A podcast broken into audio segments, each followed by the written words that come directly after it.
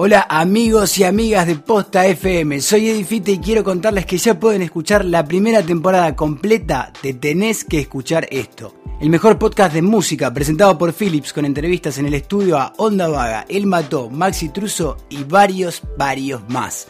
10 episodios a los que ya les podés dar play en posta.fm barra Philips, porque definitivamente tenés que escuchar esto.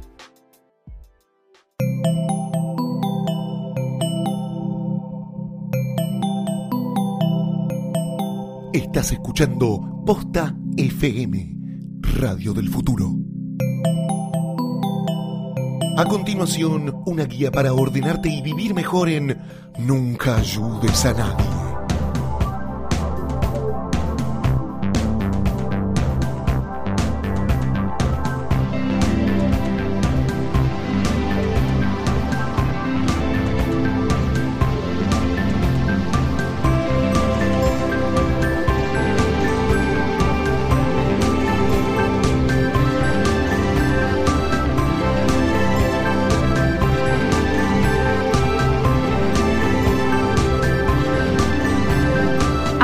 Amigas, hermanos y hermanas de mi patria, como decía el compañero Menem, desconocidos de la internet y, por qué no, eh, cazadores de talentos que tal vez estén buscando el nuevo Channing Tatum y hayan pensado en mí. Les agradezco mucho, espero impresionarlos favorablemente. Mi nombre es Santiago Rosa, aunque la mayoría de la gente me dice oso. Y mi compañera es Lucía Francé, Lulens Francé, eh, a quien a veces le decimos la torita de mataderos. Bienvenidos al sexto episodio de Nunca ayudes a nadie, un podcast que hacemos para ayudarte a organizar mejor tus tareas, tus obligaciones, tus decisiones, tu vida, tus cosas y el universo en general. Hoy vamos a hablar, eh, ¿de qué vamos a hablar hoy, Lucía? Del episodio que estuve esperando desde que hablamos de esto por primera vez. Yo voy a fingir, fingí que no recordaba de qué íbamos a hablar, como si estamos improvisando, en realidad no estamos improvisando nada, la Claro, como que eso todo sale de tu cabeza cuando yo te digo, che, oso, hoy hablemos, che, hablemos, de finanzas, me gustaría finanzas. que hablemos de esto. Mentira, esto estuvo programado, trabajo, se viene haciendo desde hace años. Eh, hoy vamos a hablar de finanzas personales. El episodio más esperado. Sí, es una expectativa exagerada. Yo estoy totalmente en contra de esto. Mucha gente ha dicho, ¿cuándo van a hablar de finanzas? ¿Cuándo van a hablar de finanzas? No vas a salir de pobre con esto, no te vas a hacer rico, esto no es padre rico, padre pobre, que a su vez padre rico, padre pobre es una estafa, está mal, todo lo que dice está mal, no tenés que seguirlo, lo que decimos nosotros también, pero por lo menos no te lo cobramos. Pero no te vas a hacer rico, no vas a ahorrar más plata. Es una guía muy básica para que te puedas ordenar mejor y tener más información para tomar mejores decisiones. Pero bueno, ¿qué son las finanzas personales? Eh, Básicamente hablamos de ingresos, de gastos y si tenemos suerte, ahorro e inversión si es que llegas alguna vez a ahorrar algo, Una cosa que vemos que no conozco. Una no cosa que está en mi Yo vocabulario. en algún momento del pasado he ahorrado e invertido, ahora por ¿Cómo supuesto que no? ¿Cómo que no? Me- No, no estoy me- Ah, no, bueno, hay que mentir. No, sí, la verdad, no, tengo una cartera de inversiones muy una diversificada. imagen que yo tengo tuya si me decís que últimamente no. no. estoy ahorrando mucho porque ya fue todo. Me estoy preparando para el fin del mundo. Pero al margen de eso, retomemos, sí, imaginemos que tengo una cartera de inversiones muy diversificada. Y la herramienta básica para esto de ordenarte mejor y tomar mejores decisiones financieras es no menos que el presupuesto, que es un presupuesto, todo el mundo lo sabe, lo vamos a explicar al pedo, es un cálculo futuro de ingresos y egresos en un periodo determinado. Y en general con algún objetivo, por ejemplo, no morirte de hambre. Eh, para este momento ya debes haber cerrado esto, pausado o eliminado, porque decís, oh, aburrido, yo soy millennial y me gusta vivir al límite, no quiero ahorrar plata, necesito satisfacciones constantes, no sé qué quiero, pero lo quiero ya y vivir al... No, un presupuesto no es ahorrar, es tener información solamente. Eh, ¿Qué te permite hacer un presupuesto básico? ¿Para qué sirve? ¿Para qué lo usás? Deberías saberlo, pero si estás escuchando esto probablemente no lo sepas. Y yo tampoco, por me lo anoté. Presupuesto básico te sirve para identificar patrones de gasto, o sea, cuándo gastas más, cuándo menos, o de qué forma gastás. Mostrar en, en qué rubros, en qué cosas gastas más. Decidir qué valor le doy a cada uno de esos rubros. Ponerte objetivos. Planificar y básicamente gastar en forma más predecible. No va a estar como Ricardo Ford a principio de mes y como Pechito la última semana, es lo Claro, que veníamos eso es el objetivo que veníamos diciendo. Eh, en general no gasto como Ricardo Ford, pero hay momentos en que sí. Yo ya fue. no gasto como Ricardo Ford en la realidad, pero me siento Pero Ricardo entonces, me Ford. siento Ricardo Ford, claro. Yo decís, salgo cobré como con un tapado, Dos putas, un tapado, putas, el y Rolls un Royce. yate, ah, y un tigre. Y eso claro, en realidad me, me sucede saliendo de mi, del laburo. Sí. eh, después vamos a hablar de eso. eh, apenas cobré y lo primero que hago, no sé, me meto en un todo moda y digo, sí, ya Bueno, fue, es una manera, digamos, muy ambiciosa de reventarlo en un todo moda, no, pero- eh, ¿sabés dónde no? En realidad peor, en un farm... En Mm, una farmacia... Sí, la sí, no que a vende nombrar cosas. ninguna farmacia que Te vende metes cosas. ahí y haces un gasto. Claro, de- haces un desastre. La idea es evitar que hagas eso y que puedas gastar de forma más predecible. Básicamente, llevar un control. Porque, como decía el general Perón, el hombre es bueno, pero si se lo vigila, es mejor. Cling. Clean. Decíamos, un presupuesto personal, por lo menos al nivel que vamos a hablar acá, es una cosa muy, muy, muy simple, no esperes que te enseñemos nada nuevo, y tienen pocos conceptos, básicamente conceptos de ingreso y conceptos de gastos. Mucha gente divide los gastos en, fijo y variable, pero eso no sirve de nada en un presupuesto personal, porque el hecho de que algo sea variable, por ejemplo, no sé, la factura de luz, no lo hace menos predecible. Pero, ¿en qué sentido lo divide como Porque- variable? porque vos pones, tipo, haces un, un rubro que pones gastos fijos y después los variables esperás a que lleguen. Ah, no, Entonces no. calculás como un boludo, porque decís cuánto es mi disponible diario, semanal, qué sé yo. Claro. Y como no estás poniendo gastos que sabes que te van a llegar, tipo todos los días 15 te llega una cuota que no sé, va de Claro. 2 lucas a 3 lucas, digo no, no la pongo. Y el día 15 pongo la cuota y ahí soy pechito de nuevo y tengo pechito 30 atrás. pesos para gastar Yo lo que día. hago, no sé si está bien, pero en base a muchas cosas que aprendí, muchas en parte que me has enseñado. Sí, es muy a mi pesar porque nunca ayudes a nadie. Sí, perdón, decías. Em, como todo en general siempre aumenta, el, cable Sí. siempre, siempre me ensarta un poquito más, nunca entiendo por qué, si me, me ponen la revista que yo no la pedí, ¿sabes entonces lo que hago es, siempre pongo la última factura, que siempre es la más Claro. cara, y, y, y la proyecto igual Por en la que viene. Lo Después a venir... importante- Claro, lo importante más allá de la, de la forma de cálculo es que tratar de, bueno, como decíamos, es mejor hablar de gastos programados y gastos inesperados o discrecionales que gastos Claro. fijo y variable. Y los que son programados, tratar de en cualquier presupuesto que haga, registrarlo siempre antes, a principio de mes, para tener el, el panorama más cercano posible. No importa que no tengas precisión, lo importante es que no falte nada y, repito, que tu disponible no cambie. eh, tipo el día 10 tengo X, el día 15 tengo la mitad, el día Claro. 20 tengo el doble, pues si no sos un idiota y tu presupuesto no sirve de nada, cosa que probablemente te esté pasando, lo idiota fue con cariño, así que vamos a continuar como estábamos. La cuenta base, bueno, es- no la vamos a explicar acá, mitad porque estamos a ciegas y mitad porque es muy elemental, pero bueno, supongamos que tengo un ingreso de mil, pago un alquiler de 300, mil es nominal, no creo que vivas con mil pesos ni pagues un alquiler de 300, servicios por 100, y si dejo ahí, parece que tuviese 600 para gastar discrecionalmente en cosas del día a día, es mentira, la primera vez que voy al supermercado reviento la cuenta y tengo una salida, reviento la cuenta de nuevo y está todo como el orto. Ah, en- ahí, ahí ya dijiste una cosa que yo hago muy mal, porque yo ingreso, ingreso, lo tengo perfecto y todavía no logré eh, determinar cuánto gasto en supermercado y en salidas. Pero supermercado es lo más fácil de hacer. Salidas es complicado Yo te voy porque mucho al chino, en la mitad de mis salidas estoy borracho, entonces Claro. no puedo registrar, al otro día registro. ¿Qué me falta? ¿Qué me falta? Agarro la billetera y me faltan. Creo que salí con 900 pesos. ¿Cuánto me quedan? Por eso es lindo los bares que te dejan pagar con débito, Ah, es con hermoso. débito, claro, hermoso. claro, claro, pero ¿qué mierda Esto es el futuro, claro. Lo- yo me fui de un bar muy amigo nuestro, vamos a Sí, nombrarlo. sí. Duarte, Duarte es un Duarte bar permite muy amigo nuestro que permite débito y los queremos mucho. Y me he ido muchísimas veces borracho sin pagar. Pero hay un nivel de amistad que llegas al otro día y dicen, che, dejaste el otro día. Ah, no, perdón, perdón. No, no hay problema, estabas muy borracho. Lo dejaste sin pagar. Las salidas son difíciles de medir porque muchas de esas ocasiones estás borracho, perdés la ropa interior, la dignidad. Pero en el supermercado no entiendo, ¿no pagás con débito? Sí, pero el chino, ¿ves? El, el débito que dice nada máximo, Claro, no sé va, qué, mínimo, no sé qué. Claro, y no te... Claro, es un tema. O no sé, no sé por qué no pagan. O No. la verdulería, ¿viste? No, bueno, gastos en efectivo es un tema. Eh, Sí. Después íbamos a hablar de eso, que la registración de gastos del día es una paja. Sí. Yo no te voy a mentir, no vamos a decir acá que estamos promoviendo un método súper ordenado. Yo gastos del día en general no anoto, salvo que sea algo importante, y saco la diferencia al final de mes. Pero, a ver, hablábamos, decíamos de ingresos, lo mismo, si cobras un freelance el día, no sé, del 10 al 15 y no lo agregás el día 1, eso es un pelotudo también porque vivís como un indigente los primeros 10 días y después no, así que eso es importante, todo lo que más o menos puedas predecir o puedas programar, lo anotes desde el día 1.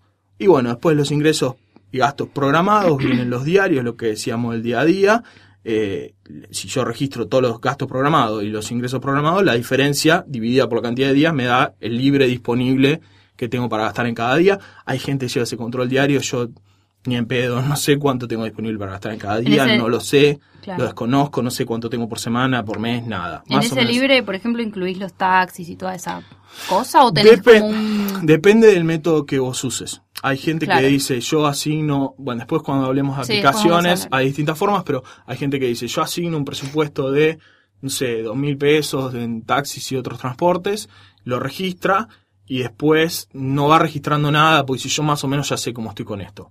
Entonces, Yo- claro. tiene más o menos un disponible que eh, excluye todas las cosas que ya más o menos sabe Sí. que va a hacer. Incluso si salís a comer con re- cierta regularidad, puede ser un presupuesto de eso. O sea, si- se supone que si vos eh, eh, incluís todo eso, ese que te queda disponible es Bueno, para el, el de ahorro, digamos, Bueno, ya está todo. o de ahorro, no, o o de- o de pelotudeces, de tipo vas al pelotudez. kiosco, compras Claro, una cosa y no claro. vas a poner el presupuesto de kiosco, Claro, tal sea por eso. Sí. Pero sí, la idea es que los gastos eh, no programados sean la menor cantidad posible, porque ya sabes, más o menos conoces tu conducta Claro. de gasto, podés predecirla con bastante regularidad. Sí. Eh, y lo que decíamos es que es importante saber qué registrás como gastos del día, porque a ver, si te compras una computadora el día 22, no quiere decir no. que el día 22 incrementaste tu media de gasto en un 1500%, o sea, Claro. pelotudo. Es un gasto programado, eh, aunque no lo hayas tenido pensado desde el día 1, es un gasto programado y deberías incluirlo en esa columna o registro o lo que carajo sea, porque no estamos todavía hablando de medios en los que vas Claro. a registrar. Eh, ya decíamos, bueno, hablábamos también de lo de tarjeta de, con débito y crédito, Mm. que después te aparece todo en home banking. Hay gente que registra incluso sus gastos con tarjeta y después lo compara contra... Yo o algo El- así. No, ni Pero para, no te digo, no te voy a decir que lo hago porque Yo confío quiero- en el banco. Yo aún- confío plenamente en el Aún banco. cuando no se sponsorean, nunca, confío sí, en el banco. nunca el banco me garcó No, ni, soy demasiado- ni 10 pesos. Sos demasiado po- Si estás escuchando Sí. esto, probablemente seas muy demasiado de padres, pobre. es muy de es muy de padre, de claro. chequear a el- ver si- Claro. Pero- la señora le tiene miedo a eso. Claro. Pero sos demasiado pobre como para que el banco se ensañe con Sí, vos. Te va a poner un carguito de 20 pesos. Yo no lo hago porque no confío en el banco, sino porque no confío en mí.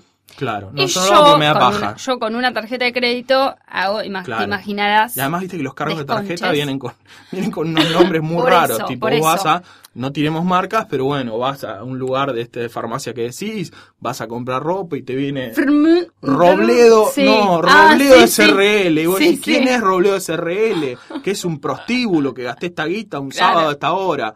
Y buscás si es el titular de una sociedad, que a su vez es titular de una sociedad que es dueña de un bar.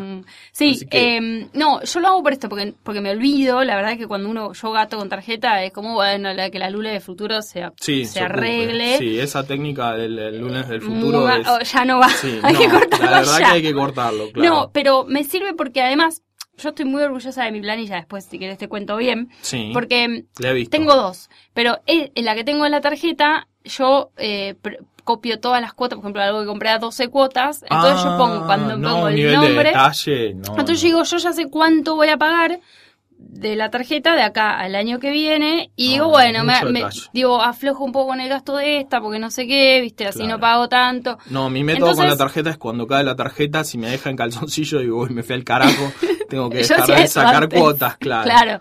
No, en general me controlo un poco mejor, pero bueno, Claro. me ha pasado. Yo no me puedo controlar, entonces lo que hago es por lo menos saber qué, qué, qué carajo estoy haciendo Claro. y seguir haciéndolo. Pero bueno, hay, hay gente, decíamos, que Sí. controla los gastos de tarjeta y esas cuestiones. Hay gente que confía en el resumen del banco. Y lo que decíamos después de los gastos diarios, yo la mayoría los saco por diferencia. Los gastos en efectivo importantes me los anoto en not- notita del celular o algo. Y después saco por diferencia. Tenía, no sé, 100 pesos al iniciar el mes. eh, saqué 50 pesos del cajero, todas cifras nominales estoy Sí. dando. eh, hice un gasto de 40 que tengo registrado. Me quedaron 30 a fin de mes. Debo haber gastado 80 en gastos acá- generales. Es una bolsa te- de gasto te- de gastos te- que no sé qué son. Te voy a decir que esto yo no lo puedo hacer y quizás hay gente que tampoco pueda porque, porque yo soy de las personas que los vueltos los guardan en cualquier lado. No, Muy mal. pero no. Estoy tratando de cambiar porque... Pero hay una eh, billetera. que- Hay una billetera, pero paja. O sea, vos, no, vos tenés la billetera en el ¿Cómo paja? ¿Pero bolsillo. ¿Cuánto esfuerzo es? Quiero decir una cosa, vos tenés la billetera en el bolsillo. Sí. Y nada Tengo más. miedo de preguntar dónde la guardas. Pero sí. en la cartera, Sí, sí, en, un, en un bolsillito, no sé dónde, que tengo que sacar la campera para vender el, el no sé Qué qué. complicado Entonces, ser mujer, por otras digo- razones más importantes que esta, por ejemplo, los femicidios claro. y todas esas cuestiones, Y- pero a mí me despertó la sensibilidad de género eh, el dónde guardar la billetera. Cada uno se acerca a los temas por donde puede. Claro, entonces, claro. Entonces, mucho vuelto que yo tengo lo guardo en el Lo bolsillo de la campera, en el Ah. bolsillo de la cartera. Entonces, yo después tengo bi- pero la diferencia la sacás una vez al mes, no es que yo saco Está la bien, diferencia pero- todo el tiempo. Eh, Lo que Yo yo al final del es. mes digo, ten- en- Sí. inicié el mes con esta cantidad de efectivo. Hice 6, 4, Pero si 5 yo llego a extracciones del cajero. eso- Tengo estos gastos registrados, me sobró esto y me debo haber delirado 3 lucas, Claro, cosas por que eso no sé qué digo son. la deliré y chau, porque a Claro. a, mí, lo que me pasa es que si yo gasto algo de, no sé, 30 pesos, Sí. pero pagué con 100 y no pagué, no gasté 30, gasté un poco más porque esa plata voló por otro lado. Que muy Y complicado, pero igual está estoy, bien, lo estoy comprendo. tratando porque mi novio me dijo una frase que es eh, cuidar a los chicos que los grandes se cuidan solos. Ajá. Entonces es como, En bueno, algún contexto sexual, no entiendo. Solo Ah, hablaba no, no, de está bien, billetes. digo, no, está Te lo perfecto. juro, Sí, pero sí, bueno. no, no, no, está eh, eso... frase sugerente, sí. Nada, me, me- me está tratando de tener como cierta Sí. conducta de que cual- toda moneda es... Claro. Es No, un- no, no yo no sé. cuido mucho las monedas, pero tal vez no es el mejor mensaje que tenemos que pasar acá. Pero bueno, Pero decíamos, eh, bueno, y después, igual, a ver, se puede llevar un, un- un presupuesto con un esfuerzo mínimo, no te lleva, un- a mí, me- a mí por lo menos me lleva una hora al mes a mí más no me o menos. lleva mucho y además me gusta. Me A divierte. mí no me gusta, no me divierte, pero me lleva una hora al mes. Es una hora al mes que registro gastos en efectivo, paso lo que son los resúmenes de tarjeta y eso, registro eso, es una horita al mes. A veces un poco más, en general no más que eso. Eh, y una vez decíamos que tenés un presupuesto base, lo más completo que sea posible, completo no es detallado, decíamos. Completo Claro. es que no le falte nada, no es tipo, no, me colgué y no anoto esto. Eh, detallado, tanto no importa. Si vos si yo sé más o menos cuánto gasto en taxi y registras eso, está bien, es mejor que que falte y no sepas qué. Pero una vez que tenés un presupuesto base, ya podés hacer, empezar a hacer algunas observaciones para pensar en cómo gestionas tu plata.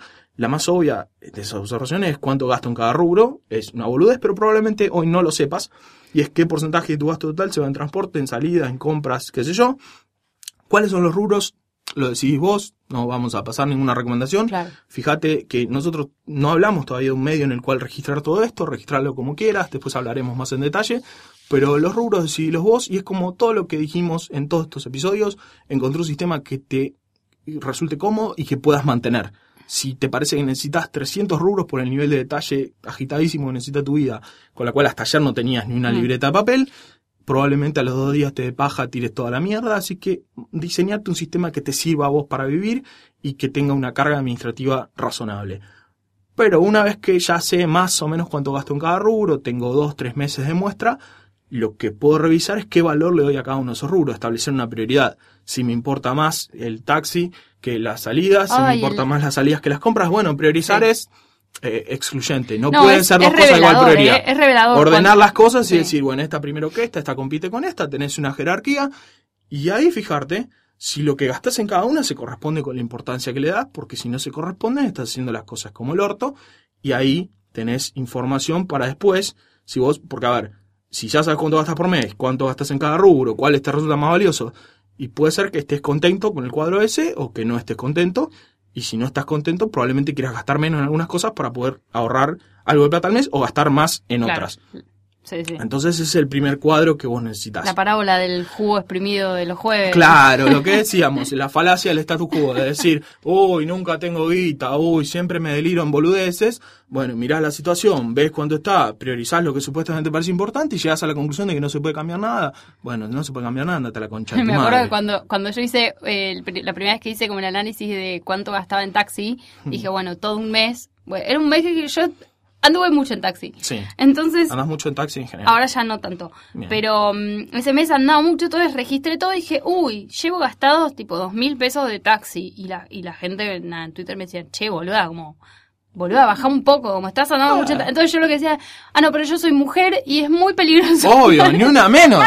Por supuesto. Y yo no O sea, puedo yo estar esperando necesito. el colectivo a las No, 7 de la tarde. Ni a las 5 de la tarde. a todos los A las me 5 de la "No". tarde en Palermo, esperar un colectivo, es inseguro, De necesito alguna todo este forma, taxi. hoy ando menos en taxi. O Claro. sea, que de alguna forma me quedó en la cabeza y dije, Pero está bien, o sea, igual si el taxi es fundamental Es en tu fundamental vida. en un montón hay de ningún cosas, pero no hay ningún hay drama, que- pero alguna de esas tiene que ser menos fundamental, Claro. entre comillas.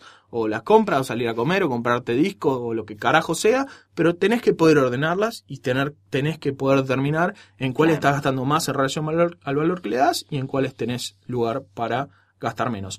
Acá probablemente vas a decir, cuando decíamos gastar menos para ahorrar un toque más, ¿qué me importa ahorrar si cuando mierda me voy a comprar una casa yo? Es carísimo, típica, sale de 100 sí. mil dólares, lo que dice todo el mundo. Este es uno de los peores errores que uno puede cometer en el manejo de sus finanzas. Es decir, como no voy a poder juntar 200 mil dólares, entonces me deliro todo en puta y enano cubierto de merca. No fun- bueno, es lo que haría yo con Cubierto. 200 mil dólares. Un montón de enanos todos cubiertos de palopa y yo tomar en una línea recta, sin solución de continuidad. O sea, enano tras enano, hasta morir. Me parece, es como el sueño de mi vida. Y prostitutas aplaudiendo diciendo, oso, oso. Cada uno gasta la plata como carajo quiere. Ni las no me tocas. No, ni las toco. ¿Para qué? Para ir de puta, voy de puta y cojo. Claro. No quiero eso. Quiero que me aplaudan mientras tomo. No nos dispersemos. No, no, sé. Ahorrar no es solamente para comprarte una casa o comprar lo que sea. Comprarte una casa no es el único objetivo financiero que uno puede tener, ni siquiera el más, es el más importante. O sea, es una cosa muy de nuestros padres. Sí. Si no tenés una casa donde vivir, ¿qué, te, ¿qué va a pasar de vos? Y va a pasar lo que viene pasando hasta ahora. Me considero un lugar, pago un alquiler, sigo viviendo. O sea, no me Yo estoy espero muriendo. mucho a que mi, no espero que mis papás se mueran, pero No, está muy feo espero lo que digo, bueno, en algún momento. No, eso es un error también. Es un error digo, también. como tampoco me voy a preocupar tanto. Es mientras vos tengas los medios para vivir la vida que Claro. te gusta vivir, si la casa es tuya o no es tuya, es una diferencia financiera. Porque si vos primero, eh, tu problema no es que no compras una casa, tu problema es que no tenés los 200 mil dólares, o Claro. 300 o 100, depende de la casa que quieras comprar. Eh, si los tuvieses, el menor tu problema sería comprar la casa. Puedes ponerlo en la bolsa, invertir en enanos eh, con falopa y Claro. gente que toma. Invertir, invertir, no, no Claro. gastar. No, no gastar, no. No, no lo- es una no es un gasto eso, Los ¿no? enanos cubiertos de cocaína son una inversión. Eh, después vamos a hablar de inversiones.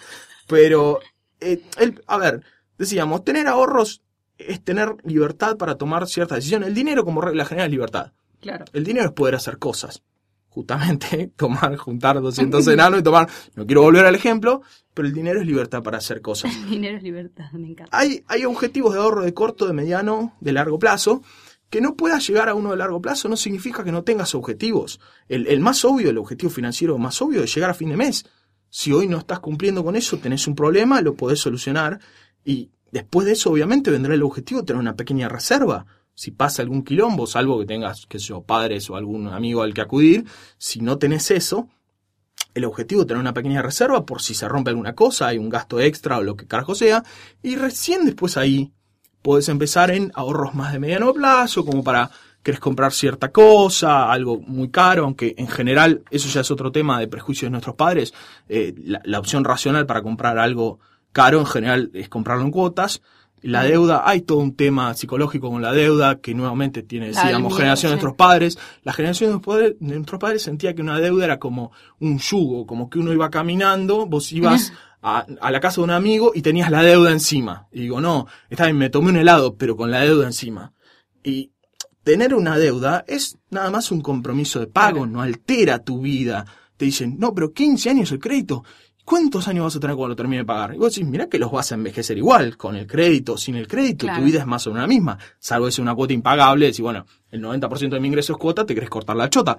Pero si la cuota se parece más o menos a lo que hubieras gastado, a ver, hagamos un ejemplo simple. Estar 11 meses ahorrando para comprarte, no sé, una tele que de 30 lucas, de 40 lucas, es lo mismo que tenerla en el momento cero y estar 11 meses pagándola. Claro. Es la misma cantidad de plata, no tiene sentido la diferencia, es una cuestión psicológica a la que te tenés que Es desprender. como, como de muy de pesimista. No es solamente pesimista, es tiene que ver tal vez con otros momentos en que una cuota podía valer mil pesos de hoy Ah, y mañana diez mil pesos de hoy claro. y no saber si la cuota iba a valer el triple, el doble, cien veces más y esa paranoia, pero además para mí tiene que ver con una cosa de estructuras financieras a nivel nacional subdesarrolladísimas en las cuales tener un crédito es tener un problema, Claro. pero por suerte no vivimos en ese mundo. Hay una la- cosa que, que dice mucha la gente, por ejemplo, no, pues si vos te compras un par de ojotas, para el verano y las pagás en 12 cuotas. Yo en invierno veo la... Eso también te Y dicen, me ¿no? quiero morir. yo Eh, ni me doy compraste, cuenta. compraste la tele para, bueno, no El quiero decir el mundial porque me deprime, me No quiero pegar un tiro en los huevos, nunca vamos a ser felices, quiero que lo sepan, nunca vamos a ser felices pues se perdió ese mundial, pero volviendo te dicen, no, y ya quedaste afuera del mundial y seguís pagando la tele un año más. ¿Y qué te importa vos, pelotudo? La tele no te la sacan Claro. en el momento en que te quedas afuera. Te la Ahí ibas a comprar igual. Era, era típico, era, ay, están todos Claro. los que se compraron la tele Todos los 30 boludos cuotas. todavía pagando la tele y la hubiera pagado igual, con la única diferencia que estaba los 30 meses con un boludo poniendo plata en una cajita y después al final tengo la tele y no la disfruto Claro, y esos además, 12 si- meses. Si, se trata un poco de me entero, uy, me entero todos los meses que sigo pagando, Bueno, me no entero mires, más guardando la plata en la cajita, eso. Además, que si te- si, te no miras el resumen, te no deprimen lo tus gastos, no mires el resumen, boludo. Lo vas a pagar igual. La tele igual. sale lo mismo, el viaje sale lo mismo, es lo mismo con la diferencia de que lo tenés antes y de manera más predecible. Claro. Pero bueno, decíamos, la deuda no, no es necesariamente mala. Hay deuda mala, por supuesto. La deuda mala es la que tiene que ver con, eh, si vos, por ejemplo, gastos corrientes los vas financiando, te metes en una pelota de deuda que no puedes levantar en tu puta vida Sí, yo me mandé una y te endeudás, sí, recuerdo. Hablamos de eso. Me mostraste Me da y tanta vergüenza que les puedo contar lo que quieran acá, pero eso no lo sí, puedo contar. No, no, no, no, no. No lo puedo contar. No quiero hablar de eso. Pero claro, y empecé a tomar deuda para pagar una deuda, deuda con mayor interés, Sí, y no todo ese quilombo. Por supuesto que la deuda puede ser una cagada, pero no es una cagada por definición. Pero retomando, y recién después de objetivos de ahorro de mediano plazo, vienen los de largo plazo, como los que decíamos de comprarte una propiedad, ahorrar para tu retiro o tomarte un año sin laburar. Qué lindo, Qué lindo. re Susana, Muy Susana. muy Susano. Pero que hoy, no, para viajar por el mundo, encontrarte con vos, El viste esas safari en cosas, África, hermoso. divino. Pero que hoy no puedas pensar en objetivos de largo plazo no significa que no puedas tener una puta reserva, por si te pasa algo. Entonces, no es correcto el pensamiento de si no puedo juntar 300 mil dólares mañana, entonces no junto nada. Claro. Eso no es verdad, está mal y deberías abandonarlo ahora. Pero, ¿cómo hago para cumplir con ese objetivo de ahorro arbitrario que me puse? Bueno, esta obviamente es la parte complicada y depende de tu personalidad Mm. distintas personas tienen distintos métodos. Yo, por ejemplo, tengo el método de no ahorrar nada. No, eh, he tenido otros métodos. Por ejemplo, algunas personas apartan una cifra a, fin, a principio de mes, por ejemplo, no sé, comprando dólar, dólar, Dólar. ahorro, dólar blue, no importa, es ilegal. Eh, no es ilegal, pero bueno, guardándolo en un sobre o registrándolo como un gasto falso en tu planilla, este gasto fijo del mes, no lo puedo sacar. Y vivir como si esa plata no existiera. Otras llevan un registro diario, semanal y van ajustando como para que les sobre al final. La forma tiene que ver con cómo te motivas vos, pero la Creo parte... que solo se la tendría que dar a alguien y decirle, bueno, yo te doy esto, Claro. pero por nada del mundo me lo des. Claro. Es la única, porque si la guardo en un Sí, sobre, el lo importante registro... es que te lo devuelva después. Claro. Eso también es- porque es la parte fácil de hacerlo, importante es después cumplirlo, pero cómo hacer concretamente para gastar menos es obviamente lo más difícil Claro. y en general tiene que ver con eso que decíamos antes, decidir qué cosas son más importantes para vos, todas no pueden ser igual de importantes porque tenés un problema, cuáles te dan felicidad, con cuáles te cuesta más achicarte y las que te cuestan menos, elegir entre distintas cosas y priorizar, pero todas a las cosas a la vez no las puedes tener. Alguna gente puede, por ejemplo, la gente que pone 200 enanos en fila y toma cocaína de regallos, pero vos no, yo tampoco, y si pudieras, probablemente no estarías escuchando esto. En cuanto a las compras, que es como la contracara de, de alguna manera de los gastos, me parece importante pensar, esto hablábamos la otra vez, de cuál es tu relación con los objetos. Les hablas, no les hablas. Eh, No, claro, es que justamente en el Sí, anterior sí, sí. hablábamos de esta señora Maricondo y de la mentalidad de vivir con menos posesiones y saber cuáles te dan más felicidad. Eh, y una cosa igual, un pequeño paréntesis que me llama mucho la atención, que a veces lo comento, que nunca en la historia tuvimos cosas tan cercanas a las que tienen los ricos Mm. y nunca nos sentimos peor con eso que hoy. Sí. ¿Qué quiero decir con esto? Pensándose hace mil años, tres mil años, diez mil años, cien mil años, los ricos tenían, no sé, calefacción, leña de sobra y los pobres se cagaban de frío. Los ricos tenían, no sé, cuando tenían calor tenían pileta, hasta se hacían traer hielo de la montaña. Los pobres se cagaban de calor, comían comida caliente preparada por cocineros y los pobres comían un pan horrible, negro, espantoso. se- les traían bufones para que lo entretengan y putas para que bailen y etcétera. Y los pobres tenían un boludo que cantaba con un ukelele y, y bueno, viajaban en carruaje, qué sé yo. Y hoy, si pensás, una persona de clase media tiene objetos que se parecen en un 90% a los del tipo más rico del mundo. a ver, en un 90% no a nivel símbolo de estatus, sino a nivel Claro, funcionalidad. O sea, el tipo mira la misma serie que vos, no se entretiene con, no le arman Breaking Bad en vivo Claro. con los actores y vos como un boludo esperás un año a que salga. Te entretenés con lo mismo, si tiene calor prende el aire, si tiene frío prende la calefacción, eh, mira las mismas películas, lee los mismos libros y si se tiene que movilizar, viaja en auto. Vos es un en un taxi o, en- o o en en un auto, un auto tuyo, pero, el tipo en un auto recubierto de diamantes, pero es un auto, sin embargo, nunca fuimos tan infelices. Sí. Es decir, lo que no tengo, lo que me falta, lo que no puedo. Esto no es un mensaje igual anticonsumo, a mí me fascina el consumo, el consumo es la felicidad del pueblo, fel- el consumo es la felicidad del pueblo, eh, pero quiere decir de tratar de repensar tu relación con algunos objetos para, por lo menos, que no te sientas una mierda con todo lo que es tu vida y todo lo que haces en tu vida, si tenés un objetivo de ahorro para cumplir. Y volviendo a las compras, algunos autores eh, o blogs del tema recomiendan, bueno, esto lo habrán escuchado cien mil veces, esperar 48 horas, algunos dicen una semana. Qué difícil, por favor, qué difícil Pero a ver, que pero, vivir. pero sin 48 horas, si no aguantas 48 horas o en 48 horas no lo necesitas, entonces la verdad es que Yo no, puedo comprarlo. esperar. Sí. No necesitabas comprarlo. Algunos hablan de una semana, otros hablan hasta de un mes. Un mes me parece un delirio. Yo suelo esperar una o dos semanitas, eh, pero no por solamente por eso, sino porque me gusta averiguar de marcas, Ah, modelos, está bueno. sí, precios, eso es. Eso es reviews. parte de la compra. Es parte de la compra, de, está bien, de la pero, ceremonia de la compra. pero en todo ese tiempo te da el momento de reflexionar. Sí. Por ejemplo, si lo necesitabas o no. En el blog, un blog que se llama Budgets Are Sexy, de un tipo que se hace llamar Jay Money, que habla, bloguea sobre finanzas y se hace el canchero. Es una cosa Ah, impresentable, no, yo pero. pensé que se llamaba posta así. No, no se llama Jay pero- Money, J Money sería como muy adecuado, pero bloguea sobre finanzas y esas cuestiones y se hace el canchero, lo lee mucha gente. Está bien, si quieren Mm. leer sobre eso, es un buen blog. Hablan, comentan de imaginar una situación donde un extraño te ofrece en una mano la cosa que estás planeando comprar y en la otra la guita que sale. Mm.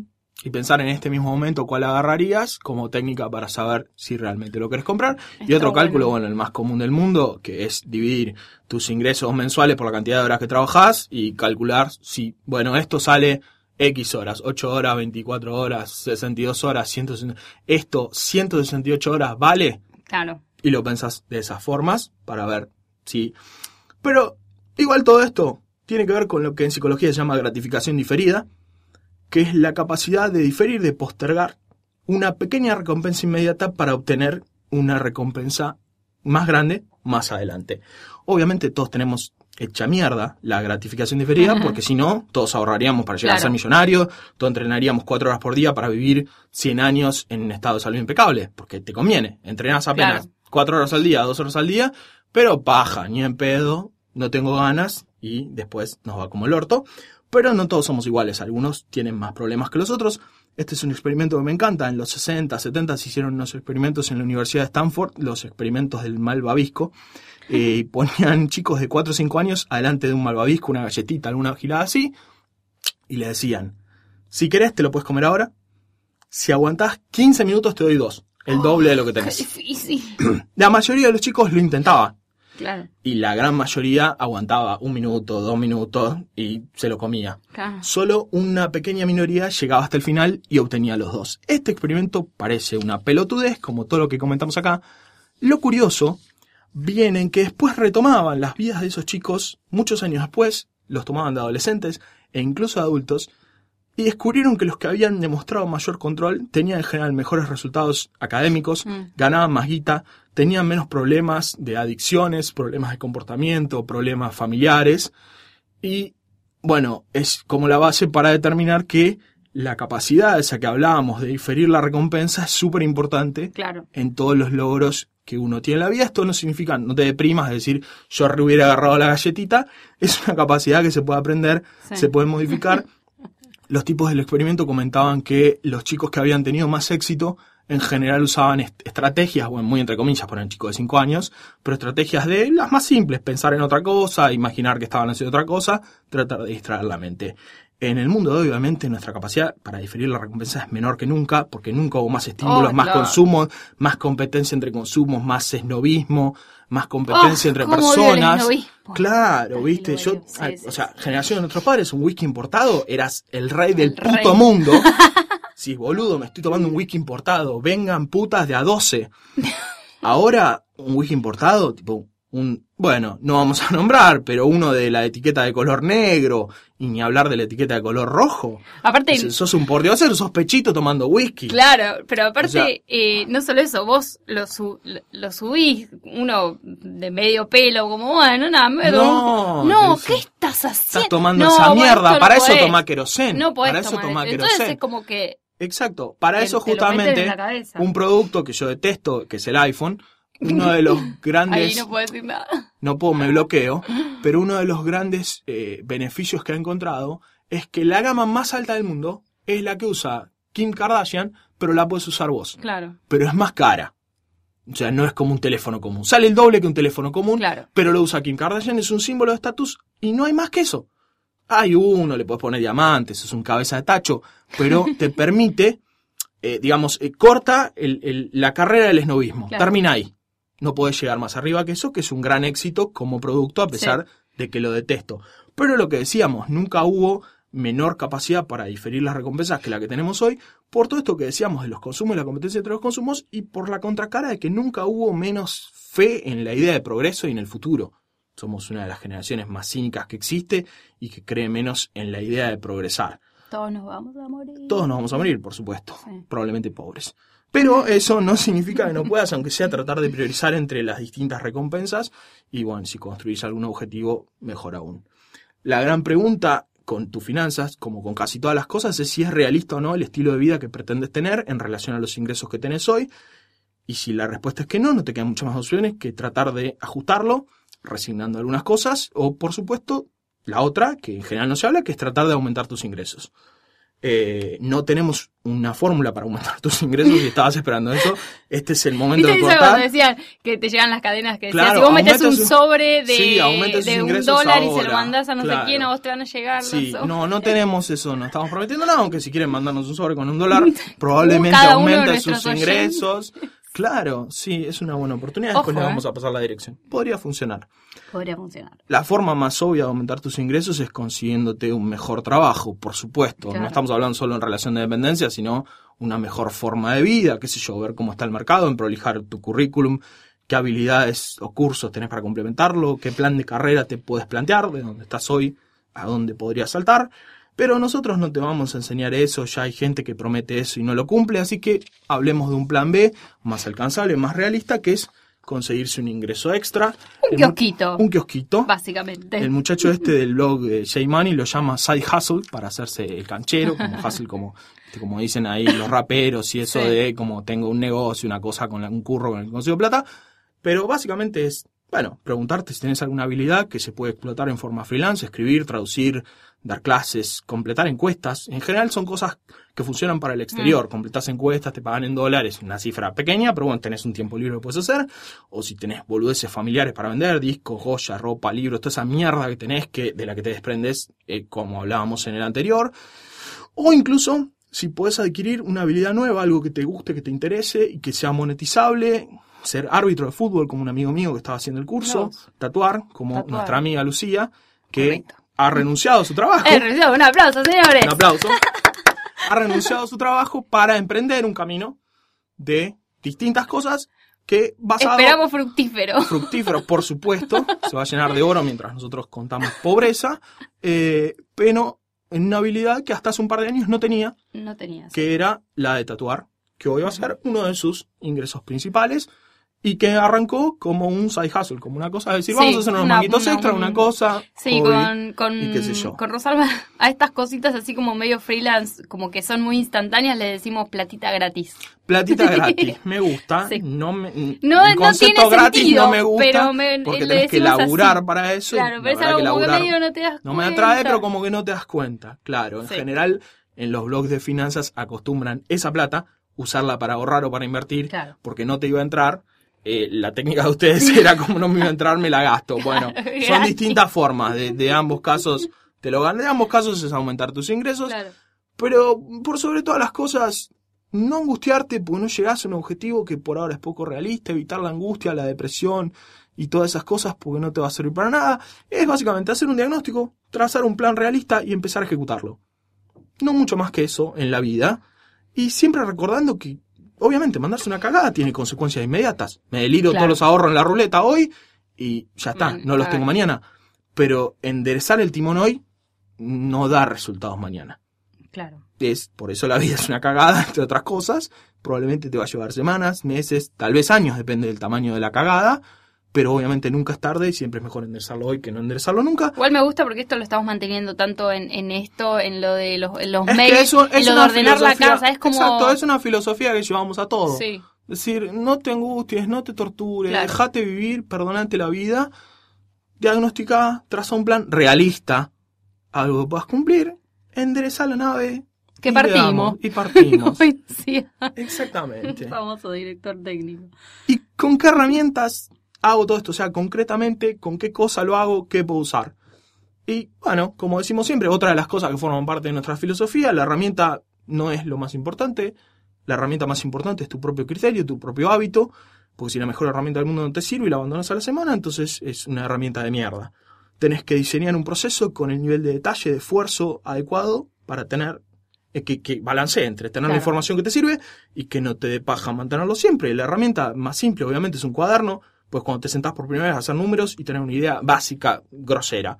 Si no tenés ni eso, sentate con un cuaderno y tira un par de números. Está bien, Claro. Obviamente te va a quedar corto, no es sostenible en el tiempo, y después probablemente termines pasando un Excel, una planilla de cálculo, que está bien como segundo paso porque te permite hacer las cuentas vos, ver de dónde sale qué, entender los procesos y algunos conceptos financieros, pero muy probablemente te quede corto o, peor que quedarte corto, se convierte en un infierno de mierda, de fórmulas y de cosas que ya existen en otro lado antes y mejor. Yo detesto el Excel, es una herramienta muy útil, pero detesto la vida gestionada en Excel, me parece Ay, espantosa. pero no, me siento muy No. mal porque la mía está en Excel y, y me está funcionando bastante, pero es como Está tipo ver. suma de cosas, resta de cosas. No, si es sim- está bien. Si es simple, te No, a vos, está perfecto. Gente que le mete fórmulas, macros, toda una serie de mierda. macro, macro para me- el presupuesto mensual, pero, hay gente que está muy mal, hay gente que está muy mal.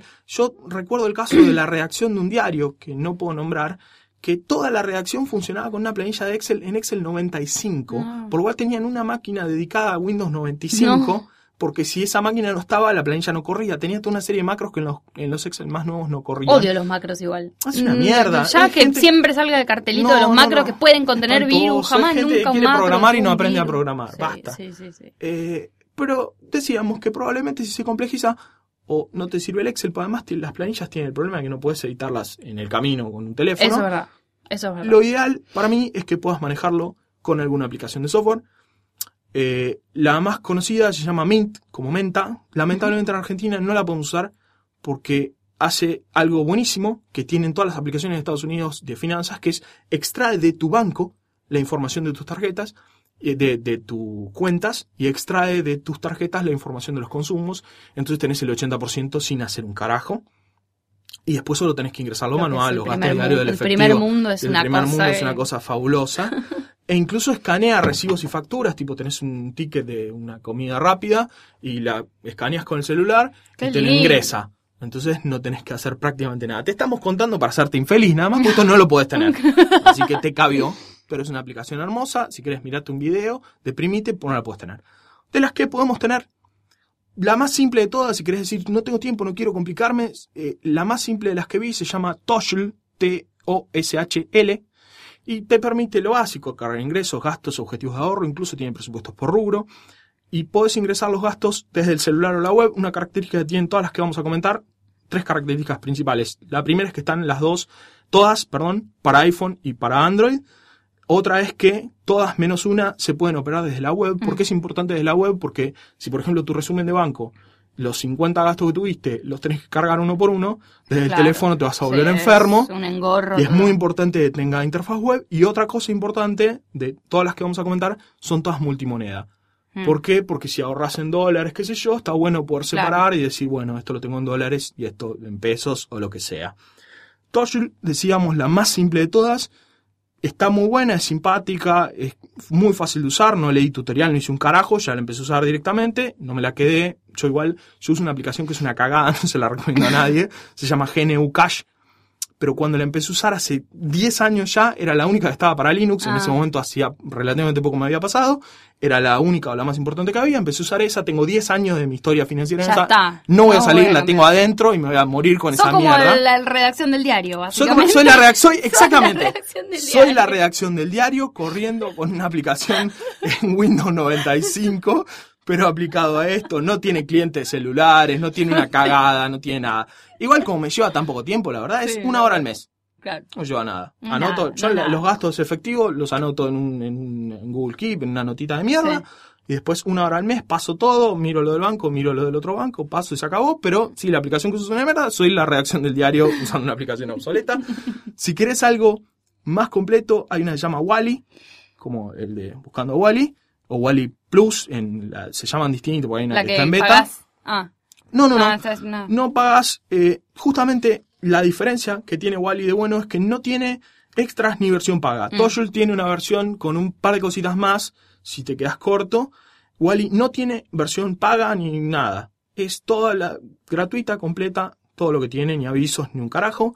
Está muy buena, ya es, tiene un par de cositas de más, tal vez te permite vincular gastos a personas Mm. o a lugares, administrar distintos presupuestos por ahí familiar o qué sé yo, eh, y, a- y un montón de cosas que por ahí para mí se queda un poco larga, pero te puede servir.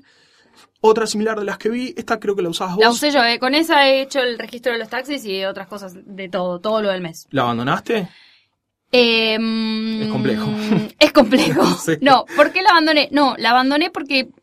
em, Perdón, se llama... tengo- no la Spendi. dijimos. Spendi. ¿O la dije? Spende. Sí, creo que lo dijiste, Sí, pero bueno. Spendí. Está muy buena. Ah, mira, no sabía que se decía así. Eh, tiene muchos colorcitos, me gusta. De hecho, no la desinstalé, sino que em, como me Nos estamos acomodé- tomando un tiempo. Sí, nos Sí. estamos- pero como acomodé todo en mi Excel Ah, y ya ok. más o menos hay cosas como que Está perfecto. mm, está ahí. tu sistema. Porque acá lo, lo que, lo que me sirvió fue justamente porque cargaba el gasto mínimo de la cosa de esto de que te digo que yo voy, yo claro. te juro, literalmente revoleo billetes por el aire No, durante todo el es- mes. sí. Ta, ta, ta, tomá, tomá, sí, tomá. Me gusta. Eh, compramos censos, sushi, yo pago, enanos. después me dan. Pa, pa, que eso, claro. chicos, es la base No, de no, una yo- buena finanza, es no, Yo no me ofrecerte, no. ofrecerte a Yo pagar hago eso también, pero el bueno. delivery y después te den porque nunca te Después van me a dan, nunca te van a dar. Eh, la vi, eh, no sé si es Spendi o Spendi, no importa. No nos importa. Eh, y el, el problema justamente es que no tiene todavía Eso es verdad. sitio web. Ahí, si Eh, tuviese, capaz que la, la es estaría usando. Una paja, tenés que cargarle a, a mano los gastos del banco, qué sé yo. Eh, pero está buena, es muy Lo visual, bueno es que es muy, rápido. completa. eh, eh, o Ingresar sea, los gastos diarios es yo rapidísimo. estaba pagando el taxi, Mm. mi- a me- le daba la plata al tachero y cargaba el gasto No, y terminaba todas- mientras él me daba el vuelto. O sea, en re todas bien. las que comentamos es súper fácil ingresar el Tipo, gasto. no tenés que apretar Eso, 70 botones. sí. Acá hubo una está bueno. investigación, las probamos todas, súper fácil ingresar los gastos. Trabajando para el, Trabajamos el para ustedes, por supuesto. Y la más completa de las que vi por ahí es Money Lover, como amante del Que el- dinero. El, nombre ya El nombre ya me seduce, el chanchito tiene un- el logo es un chanchito y tiene más reportes, más gráficos, te permite distintos presupuestos, tiene un montón de tutoriales. Esta por ahí no es tan natural, no empezás ya arrancás usándola, no es difícil, pero bueno, tiene tutoriales y además una web muy completa y podés acceder desde la web. Qué lindo el gráfico. Me Ah. muestra unas tortas. Yo de saco colores, gráficos, digo, yo con sí. Tengo gráficos, eso es muy completo, el tema de gráfico, entonces veo una tendencia que por supuesto es siempre ascendente en el gasto y descendente en el ahorro, pero no importa, los gráficos me hacen feliz. Sí. Eso en cuanto a aplicaciones, y bueno, si ya hice todo esto y acomodé mis finanzas, eh, tengo una pequeña reserva, estoy ahorrando todos los meses y quiero ya ver de cómo es mejor ahorrar, cómo es mejor invertir. Bueno, eso ya da para otro episodio sobre ahorro y sobre inversión, porque quedamos larguísimos de tiempo y estaríamos como una hora más. Así que lo vamos a ver la próxima semana Qué lindo. tal vez la otra. dejar el suspenso. O tal vez la sí, sí, dejamos el yo se lo suspenso. digo cuando yo Dejemos quiero. el suspenso. Cuando yo quiera vamos a hablar de ahorro e inversión, cuando nosotros lo decidamos. ¿Ok? O cuando lo pidan, porque soy muy obediente. Así que con eso cerramos. Que tengan una buena semana. Y nunca ayuden a nadie.